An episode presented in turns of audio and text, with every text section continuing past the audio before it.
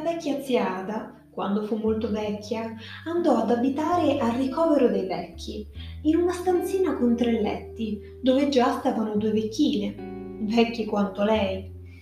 La vecchia zia Ada si scelse subito una poltroncina accanto alla finestra e sbriciolò un biscotto secco sul davanzale. Sì, dai, brava, così verranno le formiche, dai, dissero le altre due vecchine un po' stizzite. Invece, dal giardino del ricovero venne un uccellino, beccò di gusto il biscotto e volò via.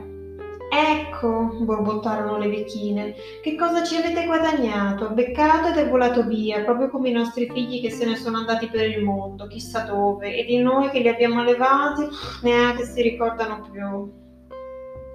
La vecchia zia Ada non disse nulla, ma tutte le mattine sbriciolava un biscotto sul davanzale e l'uccellino veniva a beccarlo, sempre alla stessa ora, puntuale come un pensionante, e se non era pronto bisognava vedere come si innervosiva. Dopo qualche tempo l'uccellino portò anche i suoi piccoli, perché aveva fatto il nido e gliene erano nati quattro, e anche loro beccavano di gusto il biscotto della vecchia ziata. Venivano tutte le mattine e se non lo trovavano facevano un gran baccano.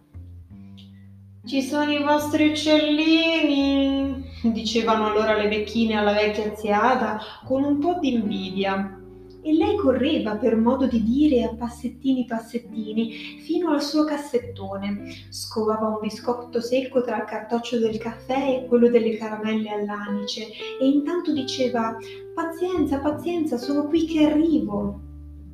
Eh, mormoravano le altre vecchine, se bastasse mettere un biscotto sul davanzale per far tornare i nostri figli. E i vostri, ziada, dove sono i vostri? La vecchia ziada non lo sapeva più. Forse in Austria, forse in Australia, ma non si lasciava confondere. Spezzava il biscotto agli uccellini e diceva loro: Mangiate, su, mangiate, altrimenti non avrete abbastanza forza per volare e quando avevano finito di beccare il biscotto diceva loro Su, andate, andate, cosa aspettate ancora? Le ali sono fatte per volare.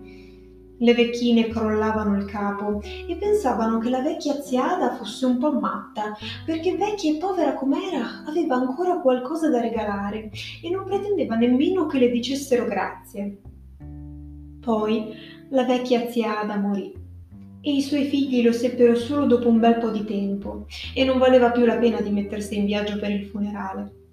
Ma gli uccellini tornarono per tutto l'inverno sul davanzale della finestra e protestavano perché la vecchia zia Ada non aveva preparato loro il biscotto.